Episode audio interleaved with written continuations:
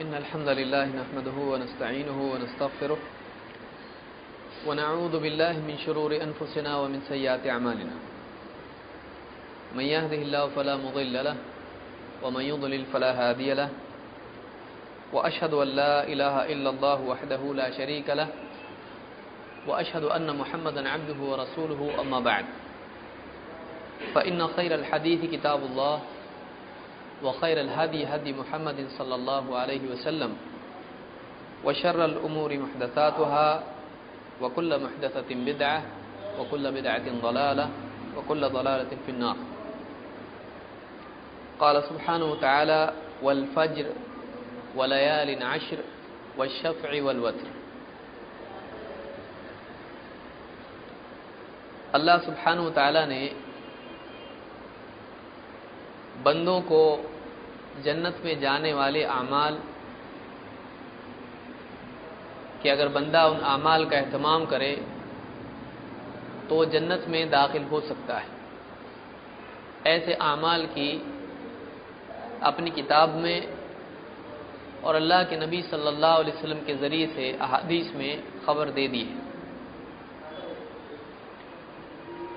वो सारी नेकियाँ जो एक इंसान को जन्नती बना सकती हैं। अल्लाह सुबहान ताला ने और अल्लाह के नबी सल्लल्लाहु अलैहि वसल्लम ने वो सारी नेकियाँ बतलाई। और इसी तरह से वो सारे अमाल जो इंसान को जहन्नम की तरफ़ ले जाते हैं, इनके बारे में भी तफसील से इंसान को बताया जा चुका है। ताकि एक आदमी जो जन्नत का इरादा करे उसके लिए ये मसला बाकी न रहे कि वो जन्नत जानता हो, लेकिन जन्नत वाले अमाल न जानता हो।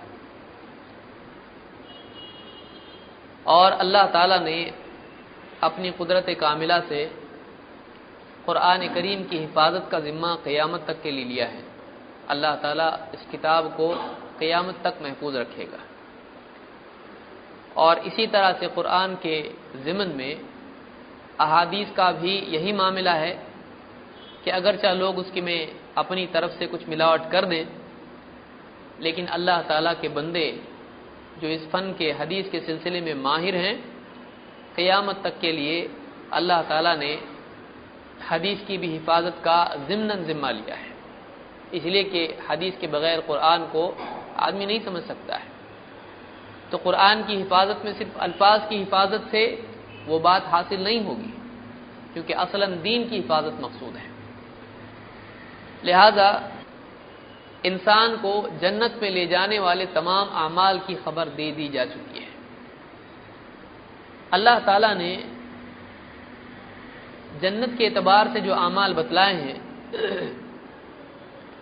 उनमें एक अहम चीज़ ये भी है कि बाज़ अवकात में एक अमल, उसकी कदर ज़्यादा बढ़ जाती है।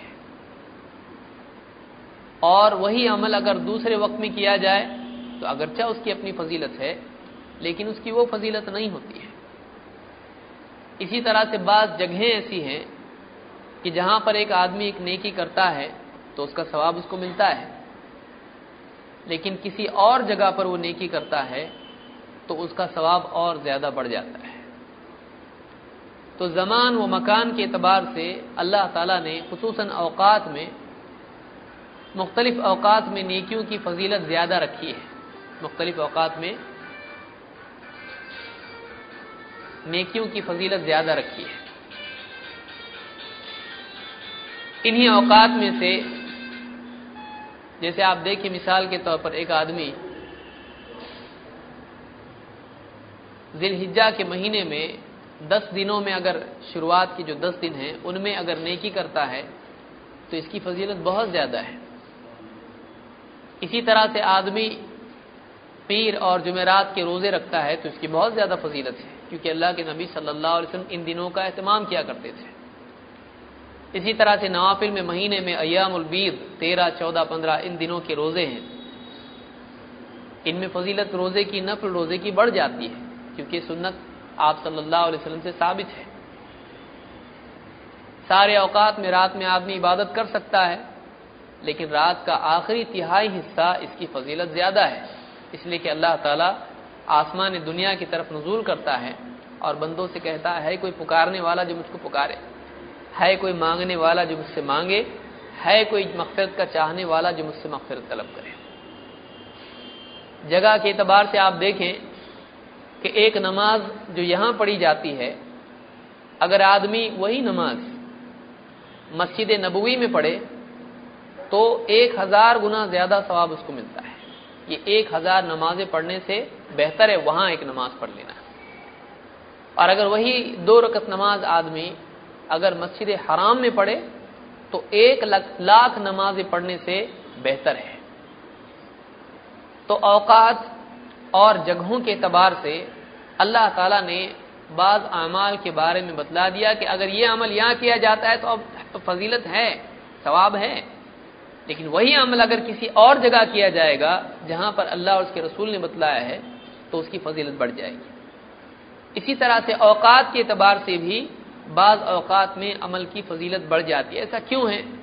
ऐसा इसलिए है ताकि जो लोग वाकई जन्नत में ऊँचे मरतबे चाहते हैं, जो लोग वाकई नेकियाँ कम वक्त में ज़्यादा से ज़्यादा कमाना चाहते हैं, ऐसे लोगों के शौक, ऐसे लोगों की रगबत ऐसे लोगों की तलब के लिए कोई ना कोई रास्ता अल्लाह ताला रखे और अल्लाह ने ऐसा रखा है। कि कोई आदमी देखेगा सब आप तो है ही है, चल रहा है। कोई स्पेशल सीज़न नहीं है। बिज़नेस वाला भी कैसा करता है? होता रोज़ाना तो बिज़नेस चलता ही रहता है, लेकिन सीज़न के कुछ खास दिन होते हैं। ईद का सीज़न है, शादी का सीज़न है, कोई खास सीज़न होता है। उस सीज़न में आदमी की आमदनी बढ़ जाती है इससे कि काम बढ़ जाता है। लेकिन यहाँ पर काम उतना ही है। लेकिन उसका सवाब बढ़ जाता है। ये अल्लाह का फजल है।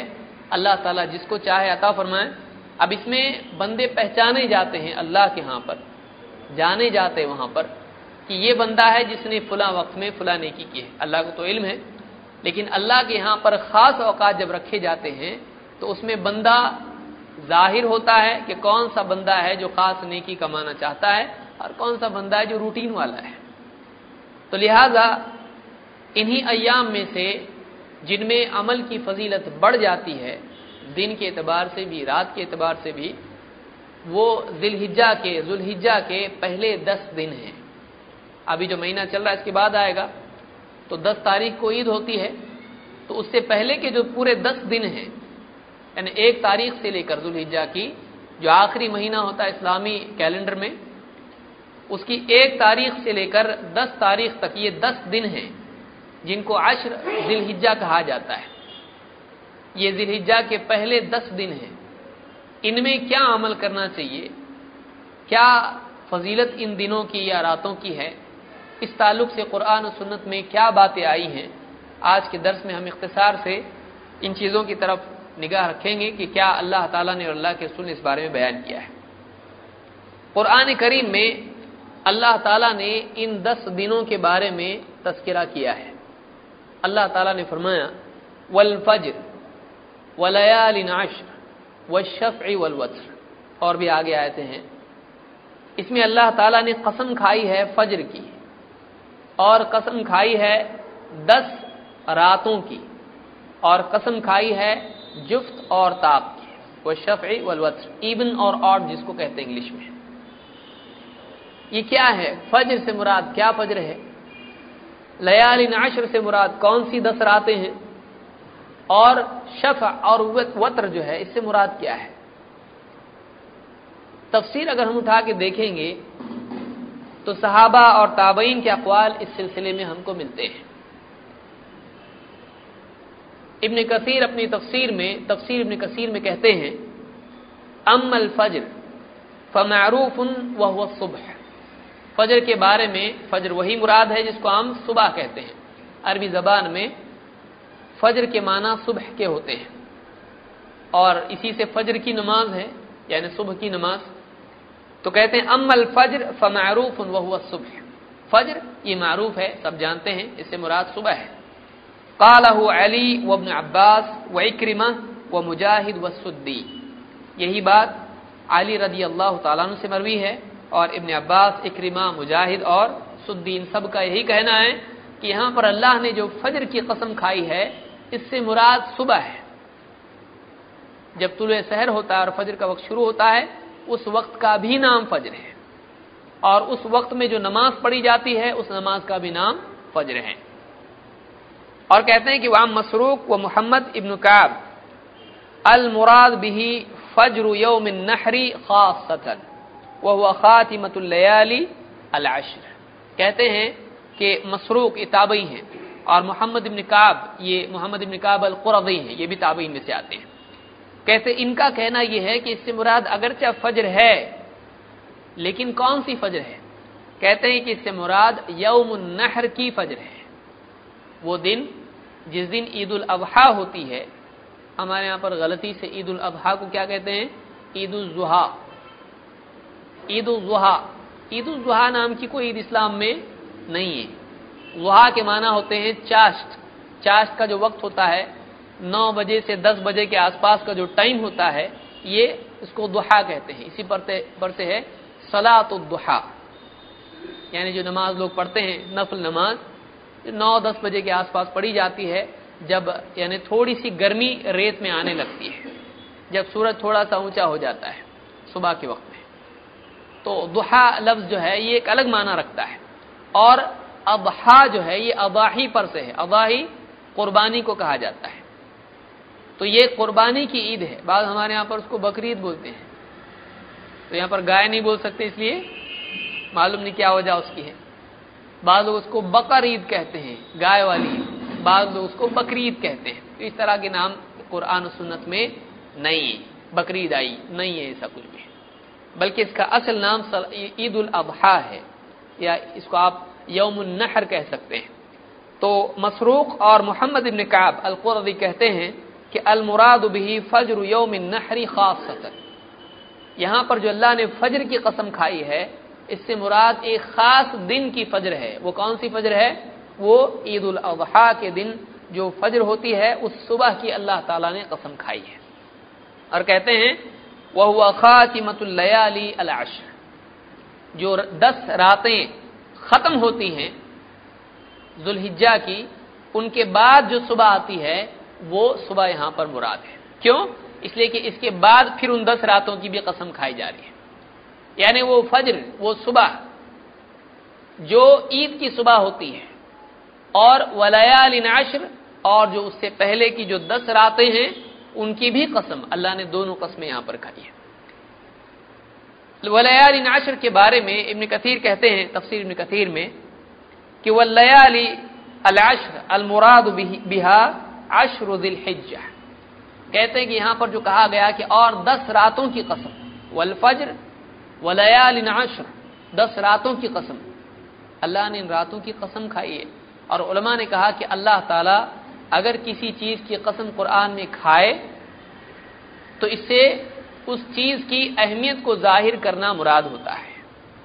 यहाँ एक आदमी कह सकता है कि अल्लाह की सिवा किसी की कसम तो खाना नहीं चाहिए, और फिर अल्लाह ताला दिन की और रात की कसम खा रहा है तो अल्लाह कैसे कसम खा सकता दूसरे की? भाई, अल्लाह का कायदा हम, हमारे लिए यानी अलग कायदा है। हम अपना कायदा अल्लाह के ऊपर लागू कर सकते हैं। क्या हमारे लिए जायज़ है कि कोई हमको सज्जा करे? आज बोले, हम नहीं कर सक, करवा सकते सज्जा, कोई अल्लाह कैसे करवा सकता है?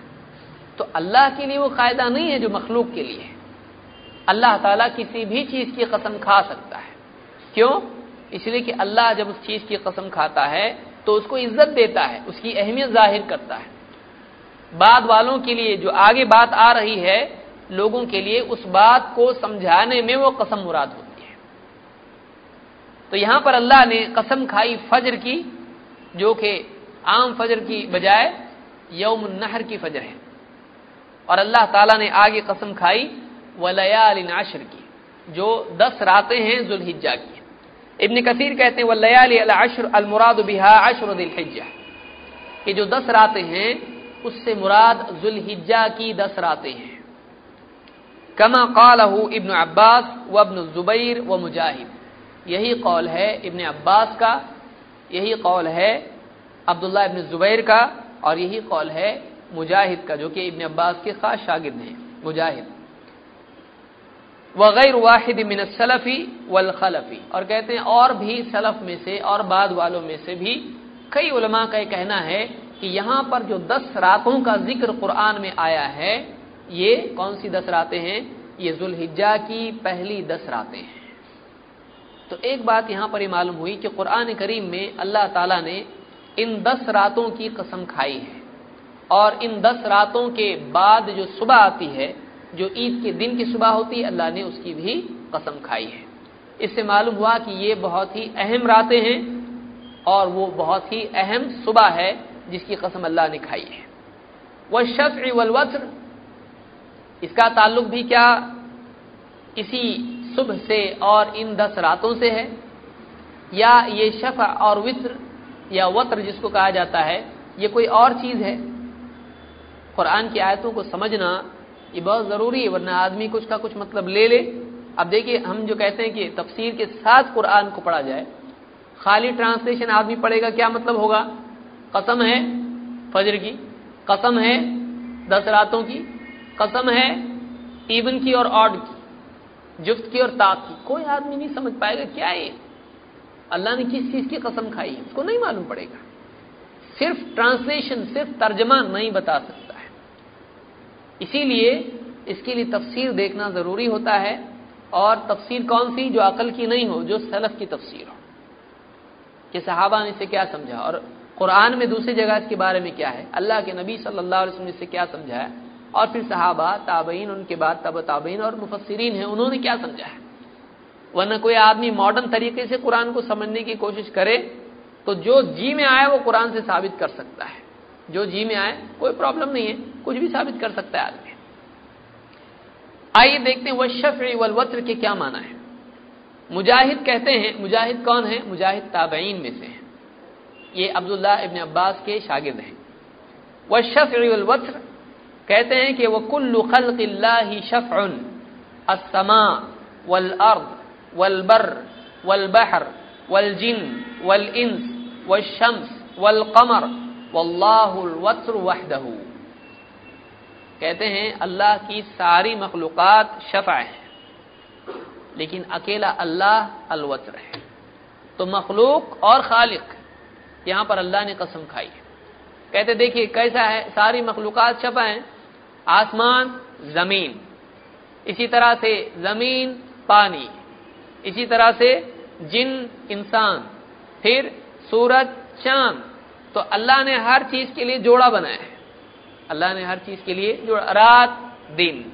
दुनिया, आखिरत। जन्नत, जहन्नम। अल्लाह ने जोड़ा बनाया चीज़ों का। लेकिन अल्लाह का कोई जोड़ा है? अल्लाह अकेला है। तो कहते हैं, सारी मखलूकत उनका कुछ ना कुछ जोड़ा है, चाहे जाहिरी मखलूक के एतबार से हो, या मानवी एतबार से हो, या वक्त के एतबार से हो, उसका जोड़ा है। अल्लाह का कोई जोड़ा नहीं है। अल्लाह ताला अलवत्र है और सारी मखलूकत शफा है। सारी मखलूकत शफा। इस एतबार से भी कि मखलूक एक मखलूक दूसरी की मोहताज होती है। जोड़े की मोहताज, इंसान मर्द मोहताज है औरत का। चाहे फिर आप वालदेन औलाद देखें, कोई ना कोई दूसरे का मोहताज है, जोड़ा उसका है कुछ ना कुछ एतबार से। नुसरत के एतबार से, तखलीक के एतबार से, किसी न किसी एतबार से उसका जोड़ा है। लेकिन अल्लाह का कोई जोड़ा नहीं अल्लाह किसी का मोहताज नहीं है। तो शफा से मुराद, ये कौन कह रहा है? मुजाहिद। कह रहे शफा से मुराद सारी मखलूकत है। और अलवत्र से मुराद कौन है? अल्लाह सुबहान तला जो अकेला उसका कोई शरीक नहीं, कोई उसका जोड़ी वाला नहीं, कोई उसकी बीवी नहीं, कोई औलाद नहीं है। इसे कुरान में अल्लाह ने खुद फरमाया कि अन्ना यकून लहू वलदुन वलन वलम तकुल्लहु साहिबा। उसकी औलाद कैसे होगी? उसकी तो बीवी नहीं है। उसको बीवी नहीं तो औलाद कहाँ से होगी उसको? तो इस, इसको इमाम अतबरी ने, इबन जरीर अतबरी ने अपनी तफसीर में ज़िक्र किया है कि मुजाहिद कहते हैं मुराद मखलूक और खालिक है। कतादा ये भी ताबईन में से है।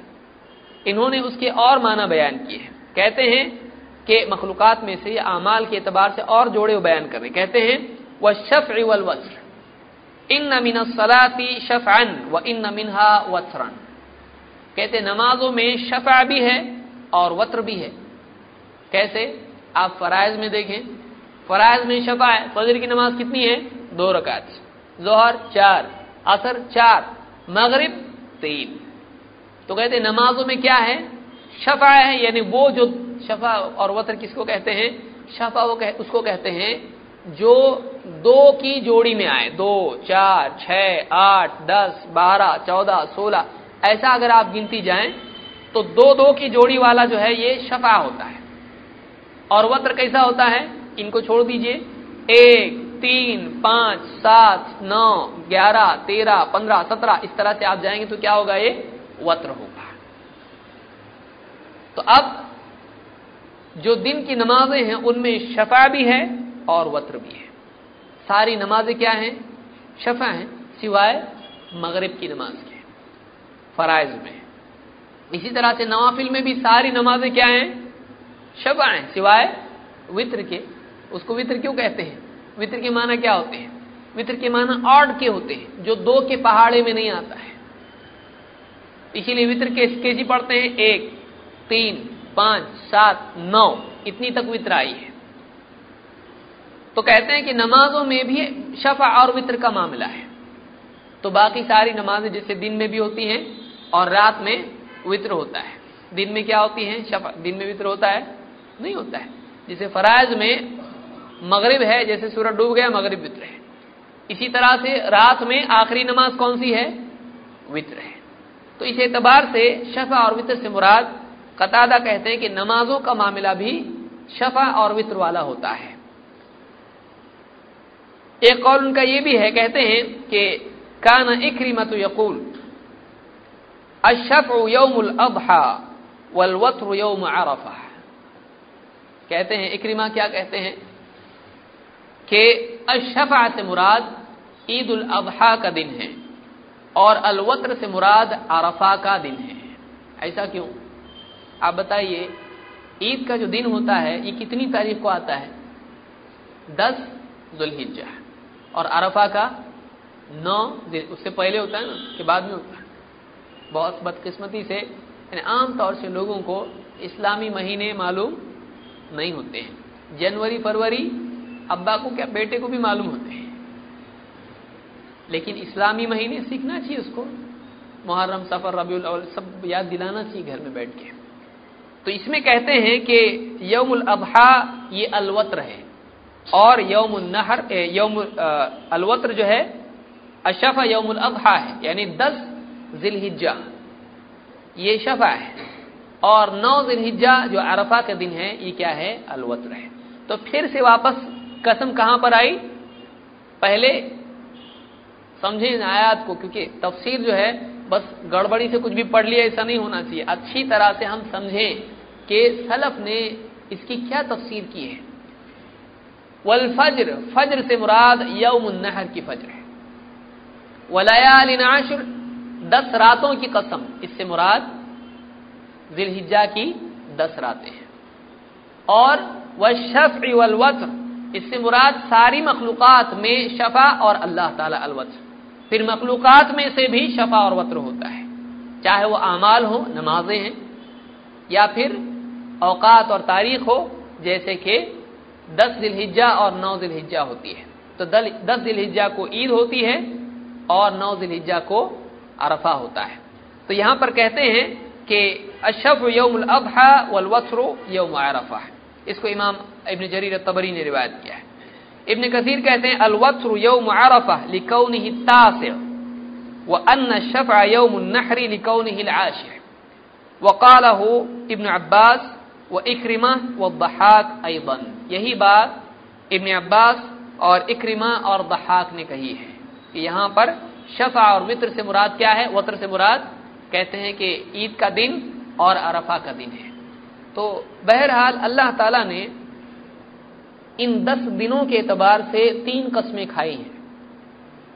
एक ईद के दिन की सुबह की, फिर ईद के दिन की सुबह से पहले दस रातों की फिर ईद के दिन की और अरफा के दिन की। इससे मालूम हुआ कि देखिए तीन तीन कस्में आ रही हैं। और इनका ताल्लुक क्या है? कौन से महीने से है? जुलहिज्जा से। उस महीने के किस, किन दिनों के एतबार से है? इन दस दिनों के एतबार से। ज़ाहिर बात है, अल्लाह ताला लगातार तीन कस्में खाए। इन्हीं दस दिनों के सिलसिले में इससे इनकी अजमत मालूम होती है। लिहाजा आइए आगे देखते हैं कि इस महीने के एतबार से या इन दस रातों के एतबार से क्या फजीलत है, मजीद? और क्या आमाल इनसे जुड़े हुए हैं? अल्लाह के नबी सल्लल्लाहु अलैहि वसल्लम ने और खुद अल्लाह ताला ने कुरान करीम में चार महीनों को मुहर्रम करार दिया है। यानी चार महीने वो हैं जो मुहतरम हैं। इनमें जंग नहीं होना चाहिए। अल्लाह ताला ने इनमें जंग को हराम किए अमन के महीने कहलाते हैं। अल्लाह ताला कुरान करीम में फरमाता है सूर्य तौबा, आयत नंबर 36 में। इन इद्दत शहूर इंद अल्लाह इतना अशर शहरन फ़ी किताबिल्लाह। यौम खलक समावाति वल अर्द। मिनहा अरबअतुन हुरुम।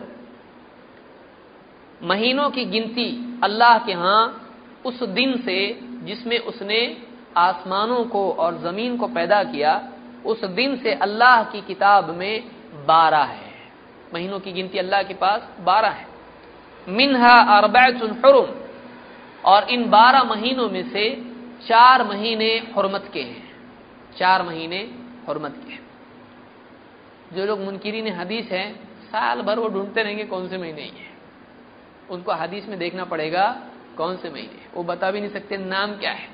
मुहर्रम का महीना है, सफ़र का है रबी अव्वल है, रबी, कौन सा महीना है? उनको नहीं मालूम है। क्योंकि महीनों की गिनती मिलेगी, कुरान में नहीं मिलेगी।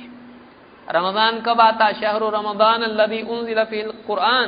तो रमज़ान के पहले क्या है? और रमज़ान के बाद क्या है? कुरान में कौन सा महीना नहीं है। तो जो लोग हदीसों का इनकार करते हैं, उन लोगों को यह भी सोचना चाहिए कि महीनों की गिनती मालूम नहीं पड़ेगी उनको। ऐसी भी कौम है जो हदीसों को नहीं मानती है। अल्लाह के नबी सल्लल्लाहु अलैहि वसल्लम ने उन चार महीनों की चार महीनों की अल्लाह के नबी सल्लल्लाहु अलैहि वसल्लम ने तयन ज़िक्र की है हदीस में। इमाम अल बुखारी और मुस्लिम ने एक हदीस में, जो इमाम अल बुखारी और मुस्लिम ने इसको रिवायत किया है, अल्लाह के नबी सल्लल्लाहु अलैहि वसल्लम फरमाते हैं अजमान कद इस्तदार कही यौम खलक अल्लाह समावात वल अर्थ जमाना आज घूम के वहीं पर आया है जब अल्लाह ताला ने उसकी तखलीक की थी आसमानों की और ज़मीन की। यानी जिस दिन अल्लाह ताला ने आसमानों और जमीनों को, ज़मीन को बनाया था, उस दिन जो डेट थी, उस डेट के एतबार से आज तारीख वापस से मैच हो गई है। कैसे मैच हो गई है? क्योंकि मुशरकिन अपने हिसाब से महीने आगे पीछे करते रहते थे। उन्होंने उस रूटीन को तोड़ दिया था जो अल्लाह की तरफ़ से थी। तो महीनों का मामला, पूरा डेट्स का मामला गड़बड़ कर दिया था। तो अब वक्त आगे पीछे हो गया था। डेट्स पूरी मिसप्लेस हो चुकी थी। मुशरकिन क्या करते थे? उनको किसी महीने में जंग करना होता था और वो हुरमत का महीना होता था। बोलते थे, एक काम करेंगे, ये महीना उठा के हम लोग आगे रख देते हैं उसको। यानी जैसे कोई आदमी है, उसको किसी दिन घूमने जाना है जुमेरात के दिन। अब वो ऑफ़िस में जब बोलेगा तो क्या बोलेगा? ठीक है, मेरी छुट्टी इतवार की कैंसिल कर दो और उसको कब कर दो? जुमेरात को कर दो और मेरा जॉब जुमेरात का कब कर दो? इतवार को। तो काम का दिन और छुट्टी का रिप्लेस जैसा आदमी करता है, वैसे ही मुशरकिन क्या करते थे? जंग और अमन के महीने रिप्लेस कर देते थे। अमन के महीने में अगर जंग करना होता, बोलते थे, ठीक है, ये अमन का नहीं, ये जंग का। और वो महीना जो जंग का है, वो अमन का। तो अपने हिसाब से उन्होंने सारे महीने आगे पीछे करके गड़बड़ कर दी थी और तारीखें उन्होंने खराब कर दी थी। अल्लाह के नबी सल्लल्लाहु अलैहि वसल्लम ने फरमाया अजमान कद इस्तदार कही अति यौम खलक अल्लाह समावत अर्थ जमाना आज घूम के उसी हालत पर लौट आया है, जैसे अल्लाह ताला ने आसमान और ज़मीन को बनाया था जिस दिन, उस दिन था।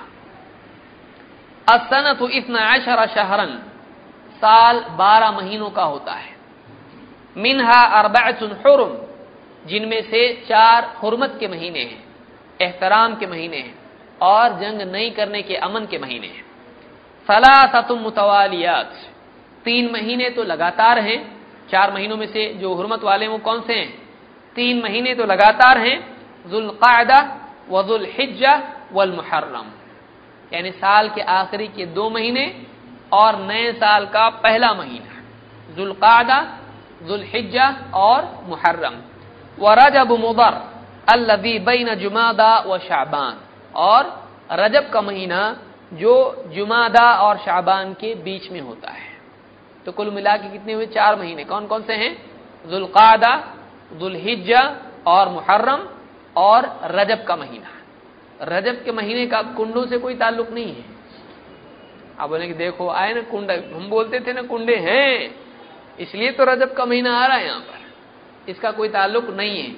न ताजियों से मुहर्रम का ताल्लुक है। ताजी, ये सार, ये जो है, ये बात की खुराफात है। इस्लाम इसका कोई मामला नहीं है। इनकी हरमत से और इन बिदात का और इन शर्कियात का, इन महीनों की हरमत से कोई भी ताल्लुक नहीं है। क्योंकि यह अमाल अल्लाह के नबी सल्लल्लाहु अलैहि वसल्लम के ज़माने में नहीं थे। तो इस हदीस को इमाम अल बुखारी और मुस्लिम ने रिवायत किया है। तो चार महीने हुरमत वाले हैं, जुल्कादा, जुल्हिज्जा, मुहर्रम और रजब। इन दस, यानी इससे ये बात मालूम हुई कि हुरमत के महीनों में एक महीना कौन सा है? जुल्हिज्जा का है, जिसमें हज और ईद उल अजहा होती है। आइए आगे और देखते हैं इसकी क्या फजीलत है। इस महीने में जो पहले दस दिन होते हैं, अल्लाह के नबी सल्लल्लाहु अलैहि वसल्लम फरमाते हैं अफबल अयाम दुनिया अयामुल अशर। दुनिया के सारे दिनों में, यानी साल के सारे दिनों में, जितने भी दिन हैं, उन सब में सबसे अफजल तरीन दिन अगर कोई है तो वो क्या है? अयामुल अशर के दिन है। यानी जुल्हिजा के पहले दस दिन साल भर के सारे दिनों में सबसे अफजल हैं। अयाम दुनिया में सबसे अफजल कौन से हैं? अयामुल आशर सोचिए, आ रहे हैं अभी दिन। मैं समझता हूँ, सात तारीख को पहली तारीख आ सकती है। हमारे यहाँ पर जो अगले महीने में सात तारीख को शायद पहली तारीख हो सकती है। अब चाँद के एतबार से हो तो ये दस दिन जो आने वाले हैं, इन दस दिनों के बारे में ये बाज़ार की रिवायत है मुस्तदल बाज़ार में रिवायत मौजूद है और सही रिवायत है कि अफजल अयाम दुनिया अयामुल आशर। दुनिया के सारे दिनों में सबसे अफजल तरीन दिन ये अयामुल आशर है जुल्हिजा के दस दिन। इबन हजर अहमतुल्लाह फरमाते इस सिलसिले में कहते वल्लवी यजहर अन सबब फ़ी इम्तियाज़ आशर दिलहिज्जा लिमकान इज्तिमाई उम्महात इबादत फ़ी इबादत फ़ी।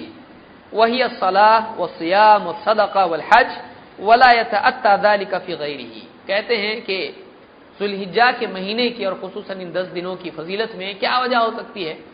कहते ये जो दस दिन हैं, इसमें बड़ी बड़ी इबादतें जमा हो जाती हैं। इन दस दिनों में बड़ी बड़ी इबादतें नमाज़ रोजा यहाँ तक कि हज कुर्बानी और सदकात जो भी हैं ये सब के सब अमाल इन दस दिनों में जमा हो जाते हैं जो कि बहुत बड़े अमाल हैं। इस एतबार से इन दस दिनों की क्या है? दूसरे दिनों पर फजीलत है। इब्न हजर ने फतुलबारी में बात कही है। अल्लाह के नबी सल्लल्लाहु अलैहि वसल्लम ने और भी रिवायत हैं जिनमें इस, इस आ, महीने की और इन दिनों की फजीलत बयान की है। आप फरमाते हैं, इब्न अब्बास रदी अल्लाह की रिवायत है कि अल्लाह के नबी सल्लल्लाहु अलैहि वसल्लम ने फरमाया, मल अमल फ़ी अयामिन अफदल मिनहा फ़ी हादिही. सारे दिनों में जो आदमी अमल करता है, इन दस दिनों में किए हुए अमाल उससे भी ज़्यादा अफजल है। कोई अमल इन दस दिनों में किए गए अमल से अफजल नहीं होता है। जिलहिजा के अमाल से कालू वलल जिहाद, काल वलल जिहाद। साहबा ने पूछा, जिहाद भी नहीं? यानी इन दस दिनों में जो नेकी आदमी करता है, उनसे जिहाद भी अफजल नहीं? आपने कहा, और जिहाद भी अफजल नहीं, यानी जिहाद से भी अफजल है।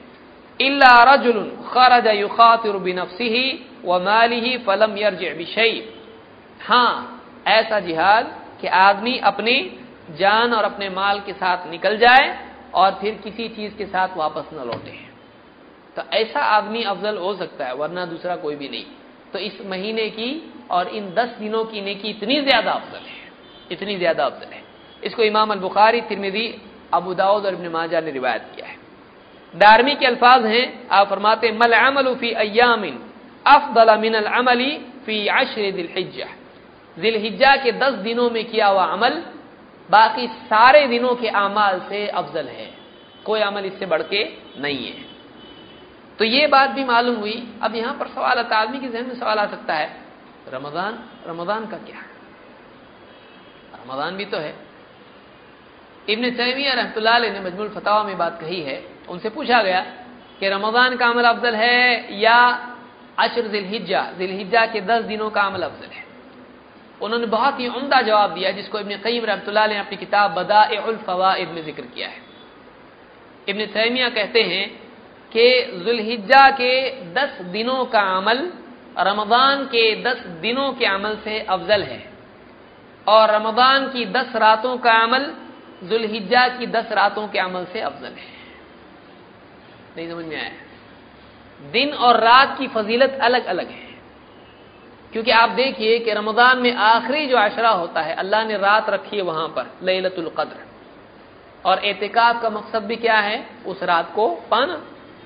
तो रात की जो इबादत रमज़ान के आखिरी अशरे की है, वो बाकी इन इन दिनों में भी, इनकी रातों से अफजल है।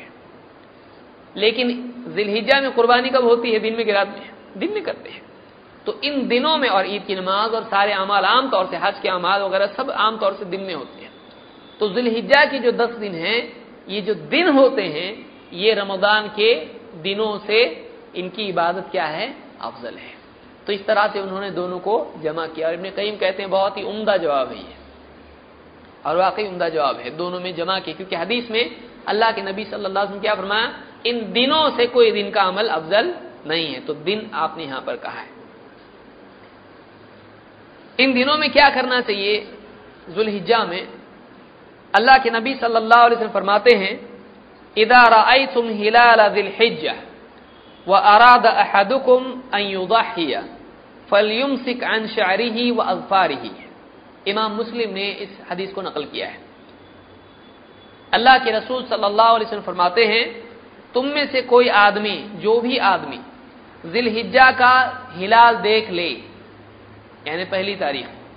और उसमें से किसी का तुम में से इरादा हो कुर्बानी का फलयुम सिकान शारी ही व अगफारी ही वो अपने बाल और नाखून काटने से रुक जाए। यानी जो आदमी कुर्बानी का इरादा रखता है, उस आदमी को जैसे ही एक तारीख शुरू हुई, चाँद दिखाई दिया जुलहिज्जा का, अब उसको ना बाल काटना चाहिए और ना नाखून काटना चाहिए। बाल भी नहीं काटना चाहिए और नाखून भी नहीं काटना चाहिए। कब तक नहीं काटना चाहिए? जब तक कि वो कुर्बानी नहीं कर लेता है। उसके बाद काट सकता है। ये नहीं कि अब जैसी कुर्बानी करे, कहा हजाम? जा रहा उसके पास, नाई के पास, फ़ौरन करना ज़रूरी है। ऐसा नहीं है।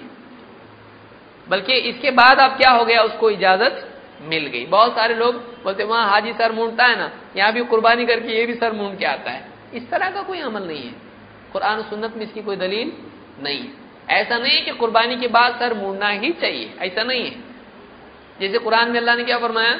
फदाकूदियतला जब जुमा की नमाज़ के लिए, यानी अजान हो उसकी, तिजारत छोड़ दो अल्लाह की, ज़िक्र की तरफ़ जाओ। फिर जब नमाज़ हो जाए तो फिर ज़मीन में फैल जाओ और अल्लाह का फजल तलाश करो। तो कंपलसरी ऐसा नहीं है कि जैसी नमाज़ हुई, सीधा दुकान पे जाओ। बल्कि अल्लाह ने जब रोका था तो अब अल्लाह ने क्या कर दी? उसके लिए इजाज़त दे दी। अब जाना चाहे जा सकता है। ये नहीं कि घर पे भी नहीं जा सकता, यहाँ भी नहीं जा सकता, दवा करने को भी नहीं जा सकता, सीधा पहले दुकान पे जाने का। तो ये समझना ज़रूरी है। तो यहाँ पर आदमी जब कुर्बानी करे तो उसके बाद वो बाल जो है, मूंड सकता है, जो भी करना है उसको कर सकता है, काट सकता है। नाखून काट सकता है। ज़रूरी नहीं कि फ़ौरन उसके बाद शुरू हो जाए। बाद लोग सवाल पूछते हैं इस सिलसिले में कि अगर आदमी के जेर नाफ सफ़ाई नहीं हुई हो या बगल वगैरह की सफ़ाई नहीं हुई तो कर सकते हैं कि नहीं कर सकते हैं? उसको चाहिए कि पहले ही कर ले। आयन इन दिनों में आके क्यों उसको इतना दूर नहीं रखना चाहिए? चालीस दिन के अंदर आदमी ने सफ़ाई कर लेना चाहिए। अगर उसने नहीं किया है तो इन दिनों में कर लेना चाहिए, वरना गुनाहगार होगा। क्योंकि ये जो हुक्म है, ये उसके लिए नहीं है। ये उसके लिए नहीं है। ये आम जो है सर बाल जो आदमी काटता है, नाखून काटता है, उसके लिए है। वरना आदमी बगल वगैरह की जो है, सफ़ाई नहीं किया है तो उसको इन दिनों में भी कर लेना चाहिए, वरना गुनागार होगा। चालीस दिन से ज़्यादा नहीं होना चाहिए उसको।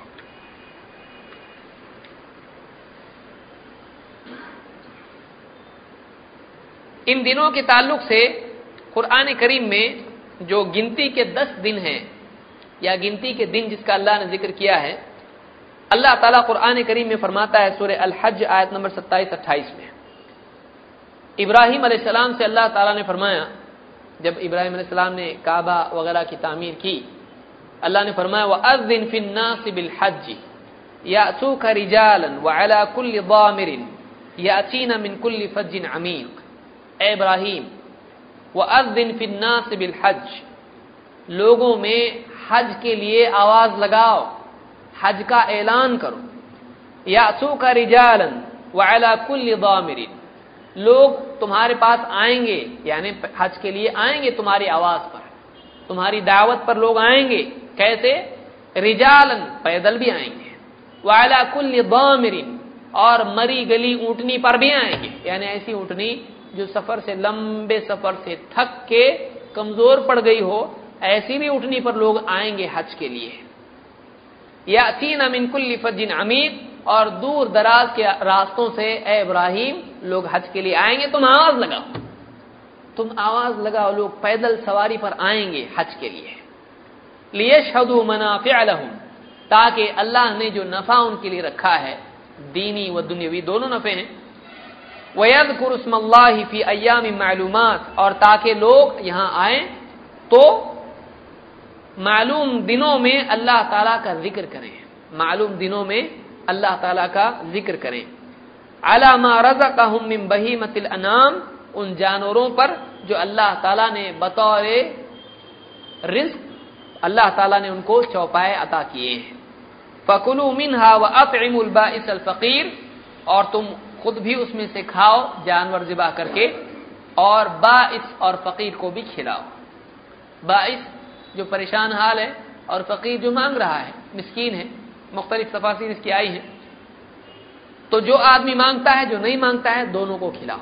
जो तंग दस्त परेशान है लेकिन माँगता नहीं, उसको भी दो। और जो आदमी खुद आके इंतज़ार में खड़ा रहे और मांगे, उसको भी दो। तो जो भी फकरा व मसाकिन है, मांगने वाले या नहीं मांगने वाले, उन सबको खिलाओ। तो इस, इन आयात में सूर्य हज की अल्लाह ताला ने इब्राहिम सलाम को इस बात का हुक्म दिया था कि, ए इब्राहिम तुम निदा लगाओ लोगों को। और लोग ज़रूर आएँगे तुम्हारी आवाज़ पर और यहाँ पर आके गिनती के दिनों में अल्लाह को याद करेंगे। जानवर पर बिस्मिल्लाह अकबर कह के अल्लाह का नाम लेके उसको जिबा करेंगे और उस जो है खाने को खिलाएँगे और खुद भी खाएँगे। ये जो चीज़ है, अल्लाह ताला ने इन दस दिनों में अल्लाह को याद करने का भी ज़िक्र किया है। यहाँ पर तफसीर में अब्दुल्ला इबन अब्बास रदी अल्लाह फरमाते हैं अल इबन कसीर कहते हैं। अन इबन अब्बास रदी अल्लाहुमा इबन अब्बास रदी अल्लाह से रिवायत है अल अयामालूमात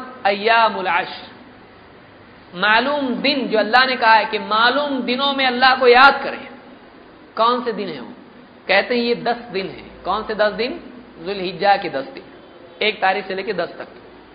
वरुई वल्लकाहुल बुखारी अनहु जज्म भी और कहते हैं कि इमाम अल बुखारी ने भी ये कौल इब्न अब्बास का ज़िक्र किया है कि इससे मुराद मालूम दिन जो कुरान में जिसका ज़िक्र आया है उससे मुराद जुलहिजा के दस दिन है वरुई मिसलुआन अबी मूसा अल अशारी व मुजाहिद व कताद व इब्न जुबैर वलहसन व दहाक व अता अल खुरासानी व इब्राहिम नकई व हुआ शाफ़ी वल मशहूर अन अहमद इब्न हम्बल यानी अल्लाह ने जो कुरान करीम में कहा कि ताकि लोग आए और दस दिनों में अल्लाह का नाम लें तो ये दस दिन कुरान में भी आए हैं एक तो सुरह अल फज्र में आए हैं और दूसरे सूर्य अल हज में भी आए हैं और इबन अब्बास कहते हैं और इबन अब्बास हैं उनके साथ कई लोग हैं अबू मुसाशरी हैं, मुजाहिद, कतादा, अता इबन जुबैर, हसन, बसरी, बहाक और अता खुरासानी और इब्राहिम नखी और इसी तरह से इमाम शाफी और इमाम अहमद।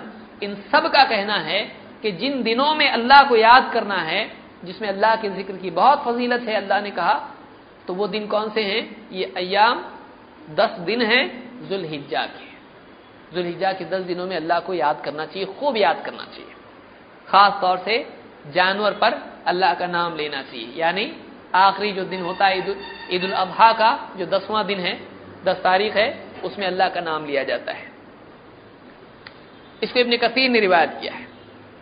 अल्लाह ने जो इब्राहिम सलाम से कहा था कि अल्लाह का ऐलान करो, यानी हज के ऐलान करो अल्लाह की तरफ़ से, इस बारे में इबन कसीर, इबन अब्बास का कौल नकल करते हैं, कहते हैं वकौल हुआ अदिन फिन्ना बिल हज। अल्लाह ने जो कहा कि ए इब्राहिम, लोगों में हज का ऐलान करो। तो इसकी क्या तारीख है? क्या, कैसा हुआ है? क्या हुआ है? कहते हैं, अई नादी फिन्ना बिल हज दाई हज कि लोगों को हज की दावत देते हुए उनको पुकारो, बुलाओ। इलाहाद अलबैत अल्लदी अमरना का बिबीना इस घर की तरफ़ बुलाओ उनको, जिसके बनाने का हमने हुक्म दिया है तुमको। फदुकिरा अन्न हो काल रब। कहते एक रिवायत इस तरह से आई है कि इब्राहिम सलाम ने अल्लाह ताला से कहा, या रब, ए मेरे रब कई फ़ुबल्लास वसौती लायन इब्राहिम सलाम ने अल्लाह से कहा, अल्लाह, कैसा पुकारूं मैं लोगों को? मेरी आवाज़ उन तक थोड़ी पहुंचेगी। ज़मीन के कोनों कोनों तक लोग रहते हैं तो मैं पुकारूँगा, मेरी आवाज़ कैसे पहुंचेगी लोगों तक? एक तो मैं इतने बंजर बयाबान में रेगिस्तान में हूँ, यहाँ से पुकार हूँ, यहीं को सुनेगा नहीं, दुनिया में जितने लोगों को सुनेंगे। और ऐसे लोग जो ऊंटनी पे सवार होकर आए दूर दराज से, कहाँ से मेरी आवाज़ पहुंचेगी उनको आवाज़? फ़काला नादी व अलैन बलाग इब्राहिम सलाम से अल्लाह ने कहा, ए इब्राहिम, तुम पुकारो तो सही, पहुंचाना हमारे जिम्मे है। तुम पुकारो, तुम निदा लगाओ, तुम्हारी आवाज़ का उन तक पहुंचाना ये हमारे जिम्मे है। फ़काम अला मकामी ही इब्राहिम सलाम मकाम इब्राहिम पर खड़े हुए। और बाद ने कहा कि वकील अल हिजरी के हिजर के मकाम पर खड़े हुए। और बाद ने कहा वकील अल सफ़ा सफ़ा पर खड़े हुए। वकील अला अबी कुबैस और बाद ने कहा कि अबू कुबैस की जो है मकाम पर खड़े हुए इब्राहिम सलाम वकाल या अयुहन्नास इन रबकुम कद तखद बैतन फहजो इब्राहिम सलाम ने ऐलान किया, ए लोगो तुम्हारे रब ने घर बनवाया है, उस घर का हज करो, निदा लगाई। फयुकाल कहते हैं, यूँ कहा जाता है कि इन जिबाल तवाबाज पहाड़ झुक गए। हत्ता बलग सऊत हत्ता बलग सऊत अर्जा अर्द, यहाँ तक कि उनकी आवाज़ ज़मीन के किनारों तक पहुँच गई, दूर दूर दूर दराज तक। वह असम फिल अरहाम वल असलाब और अल्लाह ने वह आवाज़ उनको भी सुनाई जो माओ के पेट में थे और जो बाप की पीठ में थे। यानी भी पैदा भी नहीं हुए हैं, अभी बनने वाले हैं, पैदा होने वाले हैं। अल्लाह ताला ने सबको आवाज़ सुना दी। किसको? वह अजा बहू कुल्लु शईन समयाहू मिन हजरिन व मदरिन व शजरिन। और हर चीज़ ने आवाज़ सुनी। चाहे वो पत्थर हो, चाहे वो मिट्टी का ढेर हो, चाहे वो पेड़ हो, हर चीज़ तक अल्लाह ने आवाज़ को पहुँचाया। वमन कतब अल्लाह और अल्लाह ताला ने जिसकी तकदीर में लिखा है कयामत तक के कि यह हज करने वाला है, हर एक ने उस पर क्या कहा? लब्बैक अल्लाह लब्बैक। जिसकी भी तकदीर में हज है, उसने क्या कहा? लब्बैक अल्लाह लब्बैक। चाहे वह अभी पैदा नहीं हुआ हो। इब्न कसीर कहते हैं, हादा मजमून वरदा इब्न अब्बास व मुजाहिद व इक्रिमा। यही उस सारी बात का खुलासा है जो अब्दुल्ला इबन अब्बास, इक्रिमा और मुजाहिद और सईद इबन जुबैर वगैरह सलफ से मरवी है। तो यानी ये जो हज के बारे में अल्लाह ने कहा कि ऐलान करो तो अल्लाह ताला की तरफ़ से इब्राहिम सलाम ने ऐलान किया था और जिसकी भी तकदीर में हज है, यानी जिसने भी यानी तौफीक अल्लाह जिसको दे, उसने उस वक्त में लब्बैक कही है और वह ज़रूर हज को जाएगा। अल्लाह ताला हम सबको हज की तोफ़ी अदा फरमाए। जिलहिजा के दस दिनों में रोजा रखना, दस दिनों से मुराद, पहले नौ दिन इसलिए कि ईद के दिन रोजा नहीं रखते हैं, ईद के दिन रोजा जायज़ नहीं है। दसवीं को रोजा नहीं रख सकते हैं। लेकिन नौ दिनों में रोजा रखना सुन्नत है। अल्लाह के नबी सल्लल्लाहु अलैहि वसल्लम से साबित है। अल्लाह के नबी सल्लल्लाहु अलैहि वसल्लम के अजवाज में से एक बीवी फरमाती हैं उम्महातुल मुमिनीन में से, कान रसूल सल्लल्लाहु अलैहि वसल्लम यसूम तिसअदिलहिज्जा अल्लाह के नबी सल्लल्लाहु अलैहि वसल्लम जुलहिज्जा के नौ दिनों का रोजा रखते थे। वयोम आशूरा, और आशुरा के दिन का भी रोजा रखते थे। वह सलासत व सलासत अयामिन मिनकुल शहर। और हर महीने के तीन दिन का रोजा भी रखते थे। अव्वल उसनईन मिन शहरी वल खमीसैन। यानी पहला अलिस्नैन यानी पीर के दिन, और उसके बाद दो जुमेरात। इस तरह से भी रिवायत आई है। और तेरह, चौदह, पंद्रह की भी रिवायत मौजूद है। तो पहला पीर, महीने का पहला पीर, और उसके बाद के दो जुमेरात। इन दिनों में भी अल्लाह के नबी सल्लल्लाहु अलैहि वसल्लम रोज़े रखते थे। तो मालूम हुआ कि अल्लाह के नबी सल्लल्लाहु अलैहि वसल्लम जुल्हिज्जा के पहले जो नौ दिन होते हैं, उनमें रोजा रखा करते थे। इसको इमाम अबू दाऊद ने रिवायत किया है। बाद रिवायत में दस दिन का ज़िक्र है, वो ज़यीफ है। वो रिवायत सही नहीं है।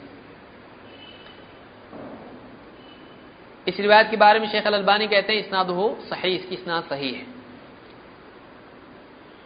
यौम आरफा के रोज़े की भी एक खास फजीलत है। यानी ये जो नौ दिन आते हैं, उनमें नौवीं तारीख क्या होती है? आरफा का दिन होता है। आरफा का रोजा उस दिन रखा जाता है। अबू कतादा रदी अल्लाह फरमाते हैं कि सुइला अन सौम यौम आरफा, फ़काल युकफ़िर सनत अलमादिया वलबाकिया काला वसुइला अन सौम यौम आशूरा, काला युकफ़िर सनत अलमादिया इमाम मुस्लिम ने इसको रिवायत किया है। अबू कतादा रदी अल्लाह फरमाते हैं कि अल्लाह के रसूल सल्लल्लाहु अलैहि वसल्लम से पूछा गया अरफा के दिन के बारे में अरफा के दिन के रोज़े के बारे में आपने फरमाया कि ये पिछले और अगले दोनों साल, दो साल के गुनाहों का कफारा बन जाता है। जो साल गया और जो साल अभी है। तो दोनों साल, पिछले और अगले दोनों साल लगातार दो सालों के गुनाहों का कफारा एक रोजा कर देता है। कौन सा रोजा? आरफा के दिन का रोजा, जो नौ दिलहिजा को रखा जाता है। काला वसुलान आशूरा, और आपसे पूछा गया कि आशूरा के दिन के रोज़े का क्या है? आशूरा जो दस मुहर्रम को रोजा रखा जाता है, इसके बारे में। इसका, इसकी क्या फजीलत है? फ़काल युकफ़िर सनत अलमादिया आपने कहा कि पिछले साल के गुनाहों का कफारा हो जाए। कफारा का क्या मतलब है? कफारा का मतलब है, पिछले साल में जितने गुना हुए हैं, उसकी भरपाई ये हो जाता है। उसका बदल हो जाता है। उसका, यानी उसको मिटाने वाला ये बनता है। सारे गुनाहों का कफारा पिछले साल के। कोई आदमी को इतना? अल्लाह के पास इतना है तो देता अल्लाह तला बाद लोगों को ऐसा लगता है, इतना कैसा क्या? तो अल्लाह को देने का, अल्लाह के पास ज़्यादा है, आपके पास कम है। तो अपने पर अल्लाह को कयास नहीं करना चाहिए। बाद लोग हदीसों का इनकार कर देते इस हदीसों को बहुत बहुत सारे लोगों ने ज़बरदस्ती जयीफ साबित करने की कोशिश की है। ये हदीस ही सही नहीं। अगले साल का कैसा हो सकता अभी तक किया नहीं। अरे अल्लाह की मर्ज़ी। अल्लाह ताला अगले साल होने वाले उनका भी अगर वादा दे दे कि उनके गुनाहों का भी कफर तो उसमें प्रॉब्लम क्या है? खुद अल्लाह के नबी सल्लल्लाहु अलैहि वसल्लम के लिए अल्लाह ने बताया कि आपके अगले पिछले सारे मामलात की मफफरत कर दी जाएगी। जो भी बात अल्लाह को ऐसी लगती है, अल्लाह सब की मफफरत पिछला और अगला, सारा। तो अब अल्लाह ताला जिसके लिए चाहे जो फजीलत चाहे रखे। और ये हदीस बाद लोगों ने सनत के एतबार से भी इस पर कलाम करने की कोशिश की है, लेकिन और सनदी भी इसकी हैं, दूसरी रिवायतें भी हैं, जो इसी माना में हैं। मसलन, इब्न माजा की रिवायत है, कतादा इब्न नौमान कहते हैं कि मनसाम यौम अरफा, गुफिर लहू सनतुन अमामहु व सनतुन बैदहू कहते हैं कि जो आदमी अरफा के दिन का रोजा रखे उसके जो साथ, सामने जो साल है, जो अभी चल रहा है, उसकी भी मकसरत हो जाती है और अगले साल की भी मकसरत का वादा है। वो सन तुम वादा हो उसके बाद जो साल है, उसमें भी मकसरत है। इसको इब्न माजा ने रिवायत किया है। इसी तरह से अबू याला की रिवायत है, साहल इब्न साद अल्लाह से, ये अलग साहबी हैं, दूसरे हैं। मन साम यौम सनतैन मुतताबिअतैन, कि जो अरफा का रोजा रखता है उसके लगातार दो सालों के गुनाहों की मगफरत हो जाती है। दो साल किसको बोलते हैं? दो साल के लगातार रोजों की मगफरत उसकी हो जाती है। ये भी रिवाज सही है। इब्न हजर कहते हैं, इसकी तफसीर में वाहिर अन्न सियाम यौम अरफत अफदल मिन सियाम यौम आशूरा। ज़ाहिर यही है कि अरफा का रोजा अफजल है, आशूरा के रोज़े से। अरफा का रोजा अफजल है, आशूरा के रोज़े से वक़द कीला फिल हिकमती फ़ी दालिक कहते हैं इसकी हिकमत में ये बात भी बयान की गई है कि इन यौम आशूरा मनसूब इला मूसा सलाम, कि आशूरा का रोजा मूसा सलाम से जुड़ा हुआ है। व यौम आरफा मनसूब नबी सल्लल्लाहु अलैहि वसल्लम फलिदालिका काना अफदल और कहते हैं कि अरफा का रोजा अल्लाह के नबी सल्लल्लाहु अलैहि वसल्लम से जुड़ा हुआ है, उसकी नस्बत अल्लाह के नबी सल्लल्लाहु अलैहि वसल्लम से है, इसलिए ये रोजा उस पर क्या है? उसके मुकाबले में अफजल है। तो अरफा का रोजा इब्न हजर कहते हैं कि अफजल है आशुरा के रोज़े से। फतुलबारी में बात उन्होंने कही है। लेकिन हाजियों के लिए बेहतर यही है कि वो अरफा के दिन रोजा न रखें। क्यों? इसलिए कि अरफा हाजियों के ईद का दिन है। हाजियों के लिए अरफा क्या है? ईद का दिन है। हमारे यहाँ मिठाई बनाते अरफा के दिन मीठा बना के, अब मालूम नहीं क्या क्या लोग करते हैं। मुर्दों की ईद मनाते हैं, जिंदों की जो भी मनाते हैं, ये सारी चीज़ें खुराफात हैं, इसकी कोई दलील नहीं है। बाद होते इस दिन अल्लाह के नबी वसल्लम ने मिठाई खाई थी, इसलिए हम भी खाना चाहिए। तो रोजा रखा तो रोजा रखते हैं? रोजा नहीं रखते हैं।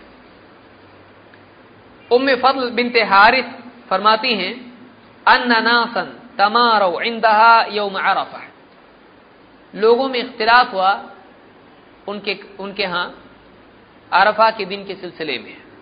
फीसिया में रसूल सल्लल्लाहु अलैहि वसल्लम, कि अल्लाह के नबी सल्लल्लाहु अलैहि वसल्लम रोजा है कि नहीं है? इस बारे में लोगों में इख्तलाफ हुआ। फ़काल बादुम वसाइम वकाल बादुम लई सब साइम बाद लोगों ने कहा कि अल्लाह के नबी सल्लल्लाहु अलैहि वसल्लम अरफा के दिन रोज़े से हैं, और बाद ने कहा कि नहीं है। फ़अरसलत इलैहि बिक़दह लबन तो उन्होंने ये किया कि एक दूध से भरा हुआ प्याला अल्लाह के नबी सल्लल्लाहु अलैहि वसल्लम के पास भेज दिया। वह वाकिफन अला बईर ही और अल्लाह के नबी सल्लल्लाहु अलैहि वसल्लम अपनी ऊँटनी पर आप सवार थे। फ शरी बहू तो अल्लाह के नबी सल्लल्लाहु अलैहि वसल्लम ने ऊँटनी पर बैठे बैठे वो दूध क्या कर लिया? पी लिया। तो मालूम हुआ कि आप रोज़े से नहीं थे। तो आप जब हज के, यानी साल में आप जब हज में थे तो आपने रोजा अरफा के दिन नहीं रखा। इसको इमाम अल बुखारी मुस्लिम दोनों ने रिवायत किया है। इसीलिए इबन कईम रहमत फरमाते हैं कि व यौम अरफा, यौम ईद अहल अरफा। कि अरफा का दिन अहले अरफा के लिए ईद का दिन है। जब लोग अरफात में होते हैं, उनके लिए ईद का दिन होता है। वलिदाली का कुरी हलिमम अरफा सौम हो इसलिए जो आदमी अरफा में हो उसके लिए इस दिन रोजा रखना अच्छी बात नहीं है, मकरू है, नहीं रखना चाहिए उन्होंने। तो जो लोग अरफात में हैं, उन्होंने रोजा अरफा के दिन नहीं रखना चाहिए। लेकिन जो यहाँ पर है, उनके लिए फजीलत मौजूद है। नाफे रमतुल्ला कहते हैं, नाफे ताबई हैं, कि सुइला इब्न उमर अरफा। इब्न उमर रदी अल्लाह से अरफा के रोज़े के बारे में पूछा गया तो उन्होंने कहा, लम यसुम नबी वसल्लम वला अबू बकरिन, वला उमर, वला उस्मान। कहते अल्लाह के नबी सल्लल्लाहु अलैहि वसल्लम ने अरफा के दिन रोजा नहीं रखा। न अबू बकर ने, न उमर ने, न उस्मान रज़ी अल्लाह तला ने, किसी ने भी अरफा में रोजा नहीं रखा। लेकिन ये किस सिलसिले में है? जो आदमी हज के लिए गया है, उसके लिए इस दिन रोजा रखना सही नहीं है। हाँ जो यहाँ पर है, उसके लिए इस दिन रोज़े रखने की फजीलत आप सुन चुके हैं। इसको इमाम अहमद ने रिवायत किया है, और ये सही रिवायत है।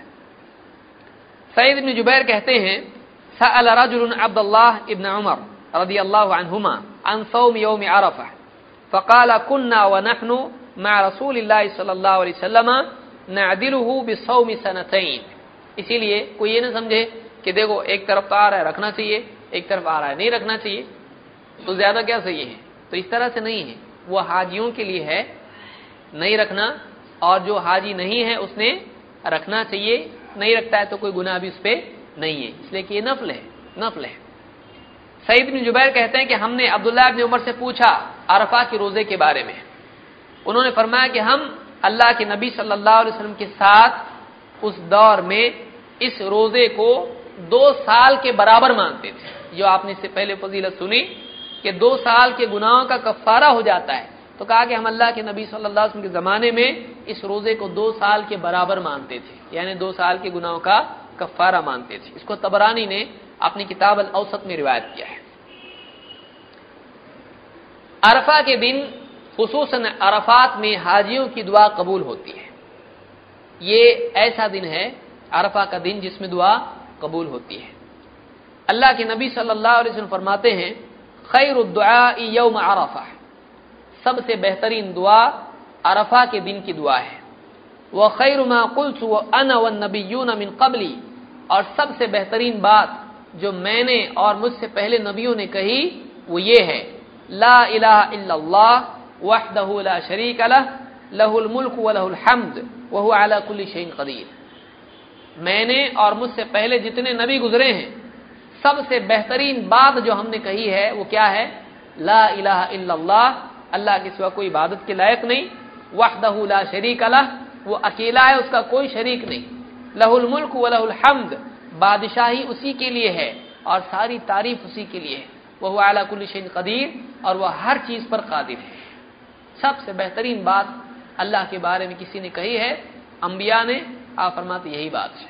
इसको इमाम तिरमिदी ने रिवायत किया और ये हसन लगई ही के दर्जे की हदीस है, मोतबर हदीस है। इसी तरह से ईद उल अजहा की, जिसको यौम नहर कहते हैं, उसकी क्या फजीलत है? अब्दुल्ला इबन कुर्थ रज़ी अल्लाह फरमाते हैं, अल्लाह के नबी सल्लल्लाहु अलैहि वसल्लम की रिवायत नकल करते हैं कि आपने फरमाया इन अज़मल इंद अल्लाह तबारक व तआला यौम नहरी सुम्म यौमुल कर अल्लाह के नज़दीक सारे दिनों में सबसे बड़ा दिन, अल्लाह के नज़दीक सारे दिनों में सबसे बड़ा दिन यौम नहर और यौमुल कर है। यौम नहर कौन सा है? नहर का दिन। नहर के माना अरबी जबान में ऊँट की कुर्बानी के होते हैं।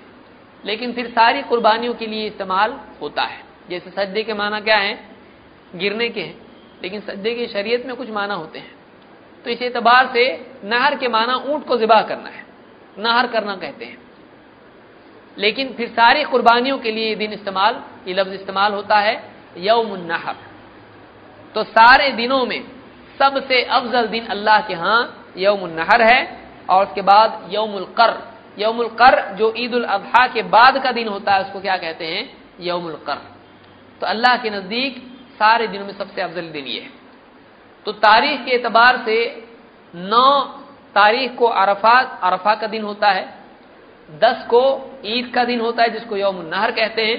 उसके बाद तीन दिन होते हैं, ग्यारह, बारह और तेरह। इन तीन दिनों को अयाम तशरीक कहा जाता है। इसको याद रखिए, दीन है, इसको सीखना चाहिए। हमारे यहाँ तारीख याद नहीं होती, किसको क्या बोलते मालूम नहीं। हाँ चाचा का नाम क्या है और सगे का क्या है, सौतेले का क्या है, सब मालूम अपने तो नौ को अरफा होता है और दस को यौम नहर और ग्यारह, बारह, तेरह, ये तीन दिन हैं जिनको अयाम तशरीक कहते हैं। तो चार दिन कुर्बानी होती है। यम नहर और उसके बाद तीन दिन अयाम तशरीक मुस्लिम अहमद वगैरह की रिवायत है कि अयाम तशरीक अयाम जबहिन। कि अयाम तशरीक पूरे दब के दिन है। यानी तीन दिनों में, यानी टोटल चार दिन होते हैं। इख्तलाफ है का इसमें, लेकिन हमारे नज़दीक चार दिन कुर्बानी होती है। ईद का दिन, उसके बाद तीन दिन।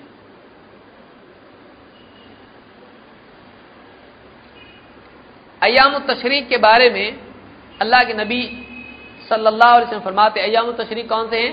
जो ईद ईद अजहा के बाद के तीन दिन हैं। अल्लाह के रसूल सल्लल्लाहु अलैहि वसल्लम फरमाते हैं अयाम तशरीक अयाम अकलिन व शुरबिन व ज़िक्र अयाम तशरीक खाने, पीने के दिन हैं और अल्लाह का ज़िक्र करने के दिन है। तो मालूम अयाम तशरीक में भी अल्लाह का ज़िक्र करना चाहिए। तो अयाम तशरीक अयाम अकलिन मशहूर बिन व ज़िक्र ये मुस्लिम की रिवायत है। इन दिनों में रोजा नहीं रखना चाहिए। अनस रदी अल्लाह फरमाते हैं, नहा अनसौ में सित्ती अयाम मिनसन अल्लाह के नबी सल्लल्लाहु अलैहि वसल्लम ने साल में छह दिनों के रोजों से मना किया है। साल भर में छह दिन रोजा नहीं रखना, आपने मना किया है। कौन से दिन है? सलासती अयाम तशरीक।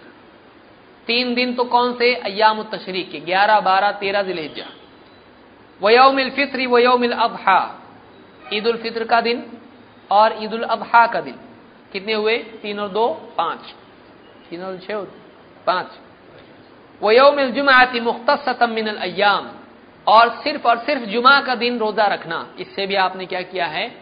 मना किया है। यानी आदमी जुमा से न पहले रखे, न बाद में खाली जुमा को रोजा रखा जायज़ नहीं है। हाँ अगर जुमा से पहले जुमेरात जुमा करे या जुमा सनीचर करे, जायज़ है। लेकिन सिर्फ़ जुमा का रोजा जायज़ नहीं है।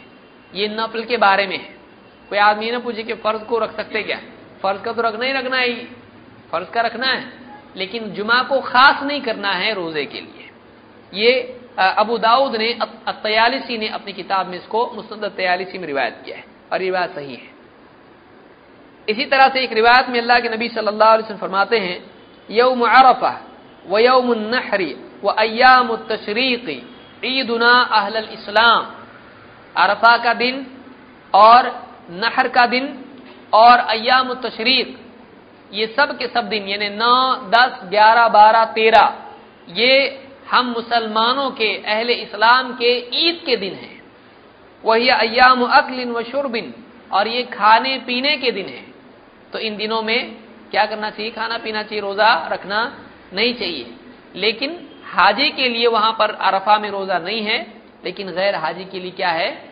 अरफा का रोजा है। क्योंकि वो किन के लिए ईद होती है? सबके लिए नहीं होती, वो किसके लिए ईद होती है? हाजियों के लिए होती है। अब यहाँ ईद मनाएगा नए कपड़े चाहिएगा अलग ड्रेस से एक ईद के लिए और एक अरफा के लिए। ये जल्दी समझ में आ जाते हैं। इसको इमाम अहमद और अबू तिरमिदी, नसई और इसी तरह से इमाम हाकिम ने रिवायत किया है। इसी तरह से इन दिनों में बेहतरीन अमल क्या है? अबू बकर सिद्दीक रदी अल्लाह फरमाते हैं अन रसूल अल्लाह अमाल अफदल. अल्लाह के नबी सल्लल्लाहु अलैहि से पूछा गया कि अमाल में सबसे बेहतरीन अमाल क्या हैं? कौन से अमाल सबसे अफजल हैं? आपने फरमाया अलअज व सज अलअज व सज इसको इमाम तिरमिदी इब्न माजा, हाकिम, बेहकी और अबू आला ने रिवायत किया है। और ये हसन रिवायत है। क्या माना है अलअज के और क्या माना है अल असज के? अलअज के माना तलबिया की आवाज़ ऊँची करना। अल्लाह लब्बैक, जो हम कहते हैं तो ये जो तलबिया होता है, हाजी कहता है तो ये अलअज है। अल्लाह के ज़िक्र से तलबिया की आवाज़ ऊँची करना। और असज से मुराद खून बहाना। जानवर को जबा जब करते हैं तो उसका जो खून निकलता है, उसको जबा करने से तो ये दो अमल अल्लाह ताला को बहुत ज़्यादा पसंद है। एक, ऊँची आवाज़ से तलबिया कहना हाजी का, और दो, जानवर जबाह करना कुर्बानी में, अल्लाह को ये दो अमल बहुत ज़्यादा पसंद है। तो ये फजीलत थी इन दिनों की और इन दिनों में किए जाने वाले अमाल की। तो लिहाजा, दस दिनों में क्या अमल ज़ाहिर होते हैं? नंबर एक, जिसका इरादा हो कुर्बानी का वो इन दस दिनों के शुरू होते ही नाखून और बाल काटने से रुक जाए। फिर कुर्बानी के मसाइल इंशाल्लाह हम देखेंगे, सात तारीख को एक पूरे दिन भर का इस सिलसिले में कोर्स है। तो कुर्बानी के क्या मसाइल हैं, ईद के क्या मसाइल हैं, ये सारी तफसील हम उस दर्स में देखेंगे। तो बाल काटने से और नाखून काटने से आदमी रुक जाए। इसी तरह से नौ अरफा का रोजा है, नौ तारीख को, नौ जिलहिजा को। और इसी तरह से एक से लेकर नौ तक भी आदमी रोज़े रख सकता है। कोई नहीं रखे तो गुनागार नहीं है, लेकिन ये नफल रोज़े हैं और फजीलत इनकी है। और इन दिनों में ज़्यादा से ज़्यादा नेकियाँ करना चाहिए, इन दस दिनों में। इसलिए कि इन दिनों में अमाल की फजीलत बढ़ जाती है। जैसे कि आपने फरमाया, दस दिनों में जो आदमी अमल करता है, वो अमल, उससे बढ़ के कोई अमल नहीं हो सकता है।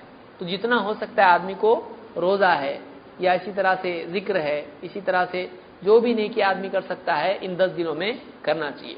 नौ जुल्हिजा को अरफा का रोजा होता है, दस को ईद होती है जिसमें कुर्बानी है, और दसवीं को, यानी कुर्बानी के दिन कुर्बानी करना ये बाकी दिनों से अफजल है। उस दिन ज़्यादा सबसे बड़ा अमल क्या है? कुर्बानी है। और उसके बाद तीन दिन है तो इनमें तकबीरात वगैरह होती हैं, जो इंशाल्लाह तफसील से हम देखेंगे अगले दर्श में।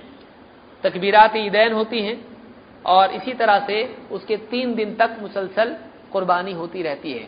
तो ये अमाल इन दस दिनों के हैं और उसके बाद के तीन दिनों के हैं। अल्लाह ताला हमको समझता फरमाए और इस सिलसिले में इल्म हासिल करने की और उस पर अमल करने की तोफ़ी अदा फरमाए। सुबहानक